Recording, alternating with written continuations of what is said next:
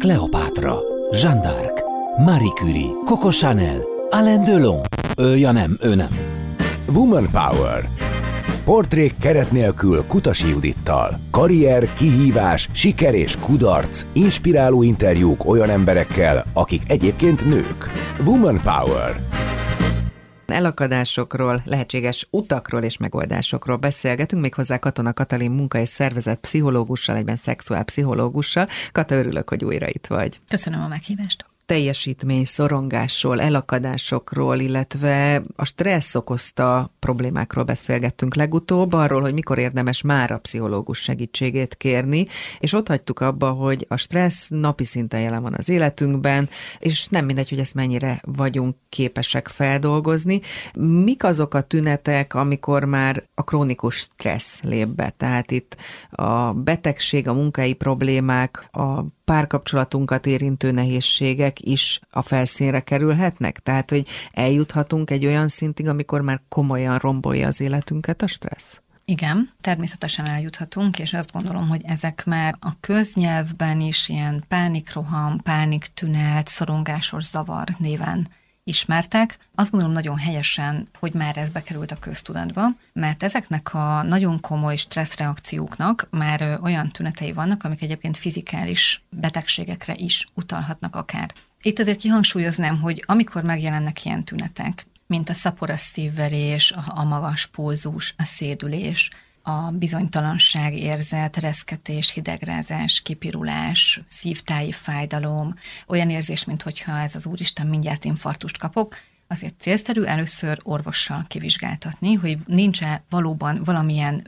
biológiai oka ezeknek Tehát a tüneteknek. szervi okokat Így ki kell van. zárni. Így van. Ha ezeket kizárták, akkor pedig érdemes elballagni pszichológushoz, aki aztán fel tudja azt mérni, hogy ez a, ez a szorongásos zavar, ez milyen mértékű. A szorongást, kisebb pánikrohamot mindannyian átéltünk már az életünkben. Mert ért minket mondjuk baleset, ahol úgy éreztük, hogy kontrollt vesztünk a helyzet felett, mert kaptunk olyan telefonhívást, aminek a tartalmával nem tudtunk mit kezdeni. Ilyen esetekben teljesen rendjén való, ugye, hogyha azt érezzük, hogy így nem tudom, lever a víz, kimegy az erő a lábamból, támadhatónak, sérthetőnek érzem magam, arra vágyok, hogy valaki védjen meg engem a helyzetben, képtelen vagyok cselekedni. A probléma az abból fakad, hogyha egy ilyen helyzetbe tartósan benne ragadunk. Igen, tehát ezt én is ezen gondolkodtam, hogy mondod, hogy hát teljesen természetes, hogy abban a helyzetben rosszul érezzük magunkat. De hogyha ez hetekig, hónapokig fent áll, akkor az már egy elviselhetetlen teher, amit napi szinten cipelnünk kell. Viszont az jutott eszembe, hogy azért sokan mondják, hogy jaj, pánikolok, jaj, stresszelek. Tehát hol van a, a határ a között, hogy trendi ezt mondani, és amikor tényleg baj van? Hogyha rendszeresen előfordul ez, és gyakorlatilag már azt tapasztaljuk, hogy saját magunkat zárjuk ezzel egy skatujába. Azért, mert gyakorlatilag egy olyan, tehát akár egy egyszeri élményre is, mondjuk nem tudom, biciklizek az úton, és majdnem elütnek, akár egy ilyen is ugye katalizálhatja azt, hogy mondjuk nekem mondjuk rosszak a megküzdési stratégiáim. A megküzdési stratégia ugye, hogy hogyan kezelek egy ilyen szorongással, félelemmel, stresszel, bizonytalansággal teli helyzetet hogyha ezek nem stabilak, hogyha nem segítenek túl ezen a helyzeten, nem tudom visszaszerezni a hatalmamat, a kontrollomat a helyzet fölött, az érzéseim elszabadulnak, akkor egy ilyen egyszerű, majdnem elütöttek helyzet ezt mozgásba hozza, és még intenzívebbé válik az élmény, hogy, hogy nincs hatalma már fölött az egész fölött. És amikor jönnek ezek a betüremkedő gondolatok, hogy engem bármikor érhet baj, valami szörnyűség fog történni velem vagy a családtagommal. Nem merek kimenni az utcára. Így van, így van. Tehát az, nem az merek már biciklire egy... ülni. A igen, ezek már maradva. A, igen, igen, igen, és ezek már ugye a, mondjuk úgy, ez a haladó fokozat, tehát ugye amikor már akár a saját életemet elkezdem bekorlátozni, hogy ugye van ebben egy olyan, hogy mondjuk egy szociális szorongásnál, hogy eleinte még így egy picit izgulok, hogy be kell menni a munkahelyemre, de mondjuk ott ér engem valamilyen atrocitás, egy kicsit frocliznak, vagy én vagyok az új a csapatban, és ugye próbálgatják, tehát ugye ilyenkor mindig van egy ilyen, egy ilyen storming, egy ilyen viharzás, hogy akkor a, a pozíciókat hogy osztjuk le abban a csoportban, és ez engem mondjuk jobban megérint, nem tudom magam megvédeni a helyzetben, akkor már nem csak egy picit fogok izgulni, hanem már azzal a gondolattal kelek fel, hogy, hogy ha bemegyek, akkor bántani fognak, beszólnak, nem fogom tudni megvédeni magam, és ugye itt már bekapcsol ez is, hogy tehetetlen leszek a helyzettel szemben. Ennek megjelenhetnek a fizikai jelei, kipirosodok, leizzadok, remegek, nem szólok senkihez, ugye az megint egy ilyen, hogy akkor a, elkezdem kerülni a helyzetet. És akkor... Gyomorgörcs, és így sorolhatnánk. Gondolom most, ha minket hallgatnak, sokaknak eszébe jut saját adott helyzetben, hogyan reagál a testük, hogyan reagál az agyuk. Uh-huh. Ez rengetegféle igen, rengetegféle, és ugye, hogy pont ez aztán így, így elvezet odáig, hogy először csak így, hogy így, így izgulok, aztán már akár fizikális reakciók is lesznek, aztán elkezdem kerülni a helyzetet, először csak a munkahelyemen mondjuk nem szólok senkihez, magamra csukom az ajtót, aztán keresem a kiskapukat, hogy hogy ne kelljen bemennem dolgozni. Táppénzre megyek, otthoni munkavégzést kérek, de a helyzeten meg nem változtatok. Tehát a probléma ebből lesz, hogy mondjuk nem tanulom meg megvédeni magam ebben a helyzetben. Mit mond ilyenkor a pszichológus? Hát a pszichológus ilyenkor azt mondja, először is ugye, hogyha eljön hozzám a kliens, akkor azt mindig fel kell mérni, hogy az ő szorongása az egyébként mennyire erős. Mert azért van egy olyan tehát azért, amikor, akik eljutnak már odáig, hogy ők mondjuk már ki sem mozdulnak az otthonukból, akár online tudnék csak velük dolgozni. És nem ezzel van a baj, mennyiben dolgozok online, hanem hogy az ő szorongása miatt nem tud eljönni, nem mer tömegközlekedésre ülni, nem mer az utcán tartózkodni, akkor azért ott már annyira olyan mélyről jönnek az ő sérülései, mert ahogy mondtam is, hogy ez azért nem egy szimplán egy új munkahelytől alakul ki, hanem hogy az én én védőmechanizmusaim, a megküzdési stratégiáim, a tanult énvédelmi mechanizmusaim azok mennyire hatékonyak, mennyire adaptívak, mennyire segítőek nekem, vagy inkább ilyen maladaptív kártékony stratégiáim vannak. Tehát, hogy akiknél ezek nagyon gyenge lábakon állnak, a személyiségük nem teszi őket gyakorlatilag már alkalmassá arra, hogy, hogy megtanulják ezeket a stratégiákat egy pszichológusi munkában, ott először őket jobban fel kell építeni, és akkor az mondjuk nem is az én kompetenciám már, hanem akkor azt mondjuk egy klinikai szakpszichológushoz elküldöm. Vagy ha már olyan mértékű a szorongás, akkor akár pszichiáter bevonása is indokolt lehet. Ugye a pszichológus és a pszichiáter közt az a különbség, hogy a pszichológusok azok a bölcsészkaron tanulnak, a pszichiáterek pedig orvosin.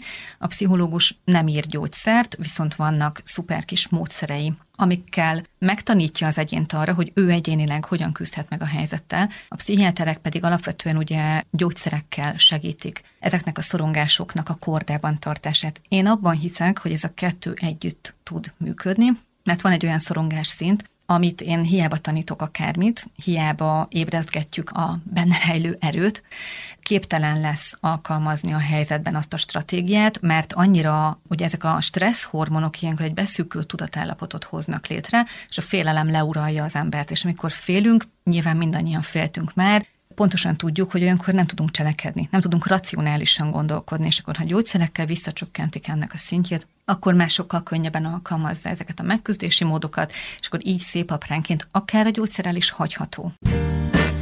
Woman Power a pánikbetegség a mai témánk a Woman Power pszichológiai minisorozatában. Katona Katalin pszichológussal beszélgetek. Arról, hogy mit tehetünk azért egyrészt mi magunk, hogy jobban érezzük magunkat, és hol lép be a képbe a szakember, és hogyan ne veszítsük el akár az állásunkat, vagy hogyan ne veszítsük el a párkapcsolatunkat, a házasságunkat, mert hogy a tét az sokszor tényleg nagy, és én, ha így körbenéztem most az elmúlt időszakban, találkoztam olyannal, hogy valaki nem mer bemenni dolgozni, vagy egyszerűen a nap közepén azt érezte, hogy én nem, nem bírom tovább, haza kell mennem. A kívülállók számára ez érthetetlen, és furcsa reakciókat válthat ki. Mi ilyenkor szerinted a környezet első reakciója? Hogyan látod ezt? Ilyenkor a környezet egy darabig toleráns. Megpróbálják segíteni a maguk jó értelemben vett laikus módján, megnyugtatják, támogatják, de az a helyzet, hogy az ilyen szorongásos zavarok, ezek gyakran létre tudnak hozni egy, egyfajta ilyen patológiás működést, egy ilyen patológiás egyensúlyt, és hogy itt mire kell gondolni. Tehát, hogy például, hogyha valakinek lesz, mondjuk bemegy a munkahelyére, és ott rosszul lesz, remeg, nagyon bizonytalan lesz a feladatok végrehajtásában, és van egy ilyen nagyon empatizáló ember, aki oda megy, és majd én megcsinálom helyetted, majd én lemeccselem helyetted, akkor valahol kialakul mind a kettőnek egy ilyen, egy ilyen biznisz helyzet, hogy aki az empatikus, aki a segítő, ő akkor ö, tudja ezt így mutatni, ő megélheti ezt, hogy ő egy ilyen védelmező abban a helyzetben, Aki pedig ugye szorong és rosszabbul van, és gyengébbnek érzi magát, ő pedig úgy mentesül. A felelősségvállalás, a döntés minden alól. De ez egy idő után mindenkinek borzalmasan megterhelő, hiszen a, aki mondjuk úgy, hogy védelmezi őt, ő gyakorlatilag. Hát lehet, hogy kétszer annyit dolgozik. van. van egy közeg, amiben együtt dolgoznak, ez kivált Igen. konfliktus helyzetet a csapaton Igen. belül. Igen. A főnöknek elvileg úgy kéne kezelnie a csapatot, hogy egységesen mindenkit ugyanúgy, hogy ne Igen. legyenek konfliktus helyzetek, és hogy meddig tolerálhat például a vezető, vagy meddig tolerál egy házastárs. Igen, és egyébként a párkapcsolatokban is szerintem ez egy nagyon érdekes, hogy volt is ilyen esetem egyébként, ahol, ahol az történt, hogy a férjnek lett egy jobban fizető munkája, addig a nő keresett jobban. És a gyerekük is olyan életkorban volt, hogy kirepült már. És ugye, amiről a korábbi műsorban is beszéltünk, hogy nincs az ember felkészülve egy ilyen szerepváltásra, arra, hogy akkor innentől, a kirepül a gyerek, meg hogyha mondjuk megváltozik a kapcsolatomban ez, hogy innentől nem én vagyok a család fenntartó, hanem a másik, akkor ki vagyok én? Akkor innentől mi az én életemnek a célja? Mi az én létezésemnek az értelme? És, és ez akár pánikbetegséghez is vezethet? Ugye, hogy ha ezt az elesettség a figyelem középpontjában maradhasson, ezért kialakultak nála ilyen pánikrohamok, és ezek nem tudatosak. Azt nagyon fontos észben tartani, hogy egy-egy ilyen tünetnek a produkálása, ez, ez nem egy direkt manipulatív stratégia ilyenkor, hanem egyszerűen így rátanulunk, hogy hát ha én elesett vagyok egy ilyen törött szárnyú madárka, akkor lehet, hogy a gyerek nem költözik el otthonról, lehet, hogy a férjem mégsem megy el és vált munkát, mert hát, hogy akkor, hogy többet lehessen mellettem, hiszen támaszra van szükségem, és ezt a, korábban már említettem ezt a szót, hogy ezt a patológiás egyensúly gyakorlatilag beállítják. Ezzel az a baj, hogy senkinek nem jó. Tehát, hogy szenved a férj, hiszen az ő mondjuk így leegyszerűsítve, hogy a karrierútja az ott megtörik, kialakulhat benne egy harag a házastárs iránt. A gyerekben is az lesz, hogy ő önállósodna, és ez egy nagyon fontos szükségletünk, az autonómia szükséglet az egyéni fejlődésünk útján, hogy olyan fontos, mint mondjuk a kötődés. Ő nem tudja ezt az autonómiáját végigjárni, ami azzal is jár, hogy fizikálisan is leválunk a szülőről, és valójában nem jó a, ennek a nőnek sem, hiszen ő is azt érzi, hogy igazából őnek, lehet, hogy ő sem szeret ebben az elesett szerepben lenni, de hogy benne maradnak, és mindenki szenved. És akkor igazából innen kellett ugye gyakorlatilag felépítkezni, és a szorongásos tüneteknél mindig vissza kell ugye menni oda, hogy jó, akkor ezt mi is generálja, mert ahogy említettük is, hogy mindig van hétköznapi stressz, meg szorongás, meg pánik, de ott tudjuk az okát. Mert majdnem elütöttek, mert a főnök gorombáskodott velem, mert a, nem tudom, a gyerekről kaptam valami olyan hírt. A szorongásos tüneteknél ez az egyik legijesztőbb, hogy nincs oka. Nem látjuk a kiváltókot.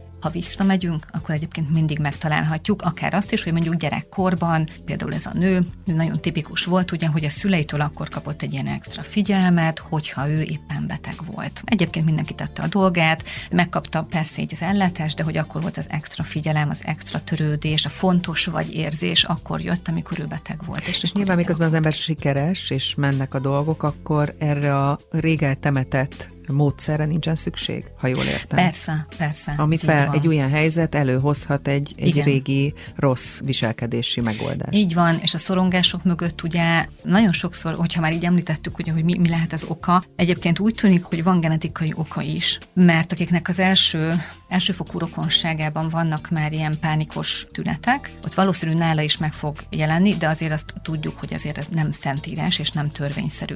Ahogy említettem már korábban is, hogyha nem tanulom meg a családomban, hogy hogyan kezeljem az érzéseimet, az nagyon ijesztő lehet, hogy nem tudom mondjuk, hogy a bizonytalanságon fölött hogy lehetek úrrá.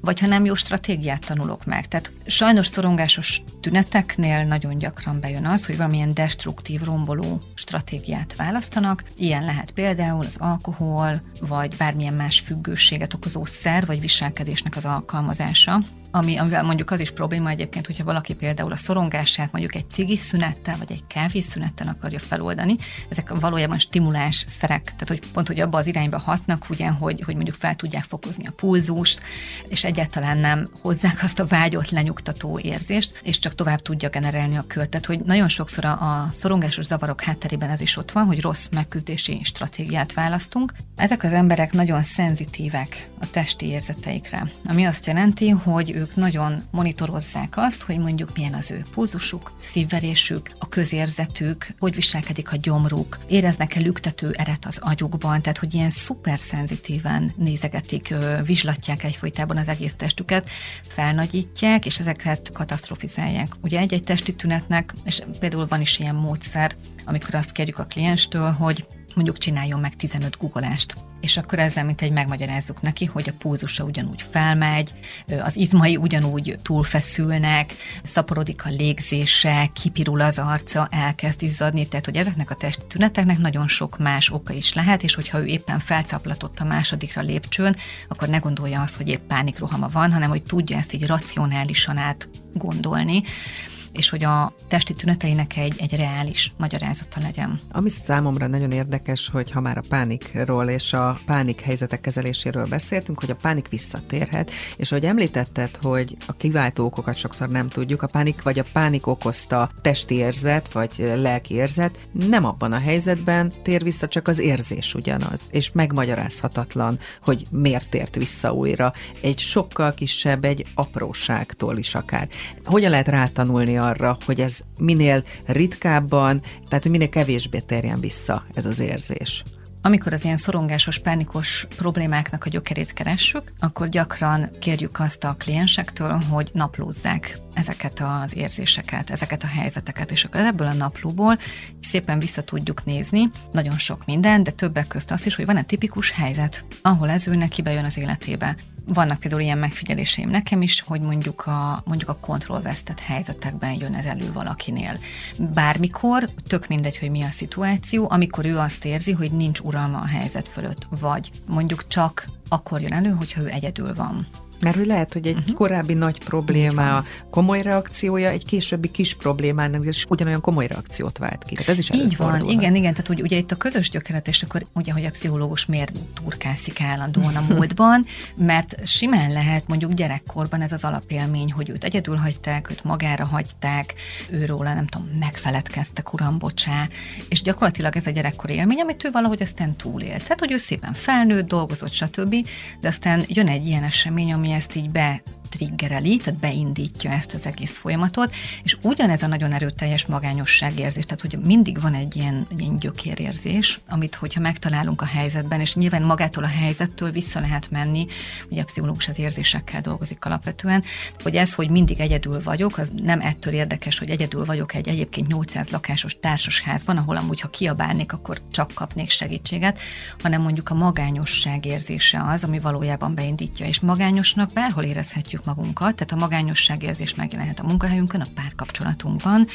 vagy akkor is akár ha fizikálisan is egyedül vagyunk. Mennyire hosszú munka, hogyha valaki egy komoly pánikhelyzetet kell, hogy leküzdjön? Tehát akár pszichológussal ez mennyire hosszú munka lehet? Hú, ez nagyon eltérő. Ez nagyon eltérő, és korábban kérdeztett tőlem, hogy, hát, hogy mennyiszer kell jönni, vagy akár, hogy, hogy az emberek megengedik -e ezt maguknak. Azok, akik nagyon motiváltak, akik nagyon dolgoznak magukon két konzultáció közt, komolyan veszik, beavatkoznak ezekben a folyamatokban, hajlandóak ezeken a, a megküzdési mechanizmusaikon változtatni, az erőforrásaikat tréningezik gyakorlatilag saját magukban. Ő náluk ez egy rövidebb folyamat akik kényelmesebbek, akik kívülről várják a megoldást, akik bizonytalanabbak saját magukban, vagy akár sajnos sokszor látom azt is, hogy a környezet ugye visszahúzza őket, elbagatelizálja a problémáikat, vagy akár ugye visszahúzzák a játszmába, hiszen ahogy például az előbb említettem ezeket a, hogy mondjuk egy munkahelyen is megjelenhet, aki ebben sütkérezik, hogy ő a védelmező, ő a megoldó ember, neki ez kellemetlen lesz, hogyha én elkezdek hirtelen önállóvá válni a munkahelyemen, mert ugye akkor neki mi lesz a dolga. Tehát, hogy sokszor ezt is tapasztalom, hogy, hogy a környezet húzza vissza a fejlődést. De aztán ezekbe, tehát, hogy nyilván a pszichológus azért van, hogy ezekre felhívja a figyelmet, és így átsegítse ezen a klienst, hogy képes legyen ezeket újra mozgósítani saját magában, de hogy ez, ez nagyon eltérő. Én azért azt gondolom, hogy 4-5-6 hónapos munkával ezek nagyon szépen korrigálhatóak. Én mondjuk két heti rendszerességgel találkozok a klienseimmel, aki ettől sűrűbben dolgozik, függ a módszertől is egyébként. A szorongásos panaszoknak a kezelésében a kognitív viselkedés terápiák azok nagyon hatékonyak. Ugye ez mit jelent? Ez azt jelenti, hogy amit már így említettem, hogy gyakorlatilag egy ilyen katasztrofizáló gondolkodás kezdődik el a kliensnél, és egy pici dolgot is felnagyít, és kezelhetetlennek érez. Gyakorlatilag ezekben a terápiákban megtanítjuk nekik, hogy hogyan szemléljék reálisan. Ezek mellé jönnek be a relaxációs módszerek, tehát önmagunk lenyugtatása. Így van, tehát ez, ez lehet akár egy mindfulness-es gyakorlat is, vagy lehetnek légzéstechnikák, mert ugye a hiperventiláció, tehát hogy ez a kapkodom a levegőt, ez is nagyon gyakori tünet a szorongásos zavaroknál, és ilyenkor szerencsésebb megtanítani nekik. De akár ilyen egyszerű dologra felhívjuk a figyelmüket, hogy mondjuk négy ütemen keresztül belélegez, és négy ütemen keresztül kilélegez. És sokszor már ez segít, hogy ő tudatosan beavatkozik ugye a, a légzésébe. Vagy akár ilyen egyszerű dolog is, hogy amire azt gondoljuk, hogy evidencia, de nem, hogy aludjon a kliens, mert azért szép számmal ö, találkozunk. Például volt ilyen orvos kliensem, aki mondta, hogy ó, hát ő napi négy órát alszik. És hát azért mondtam, hogy ezen próbáljunk meg változtatni, mert hogy ez nem lesz, nem szorongásos tünettel jött egyébként, és elkezdett hat óránkat aludni, és ő maga mondta, hogy hát, hogy ő, ő mennyivel kreatívabb, ő mennyivel nyugodtabb, mennyivel türelmesebb, önmagában ezzel ugye, hogy két óra plusszal megnövelte az alvását. Ez nagyon, tehát az agyunknak szüksége van az alvásra, egyébként ezt nem spórolhatjuk el, úgyhogy már ö, sokszor ilyen életvezetésbeli tanácsokkal is könnyű ö, változást elérni. Egy szó mint száz egyébként azért munkát bele kell tenni, anélkül nem megy, ha jól értem. És köszönöm, Kata, hogy mindezt elmondtad, folytatjuk még innen. Katona Katalin, pszichológus, munka és szervezet, pszichológus, egyben szexuálpszichológus volt ma a vendégem. Kata, köszönöm, hogy itt voltál. Köszönöm. Woman Power. Portrék keret nélkül Kutasi Judittal. Legközelebb egy hét múlva, kedden délután 4-től 6-ig. Hallgass vissza a Rádiókafé 98.hu-n.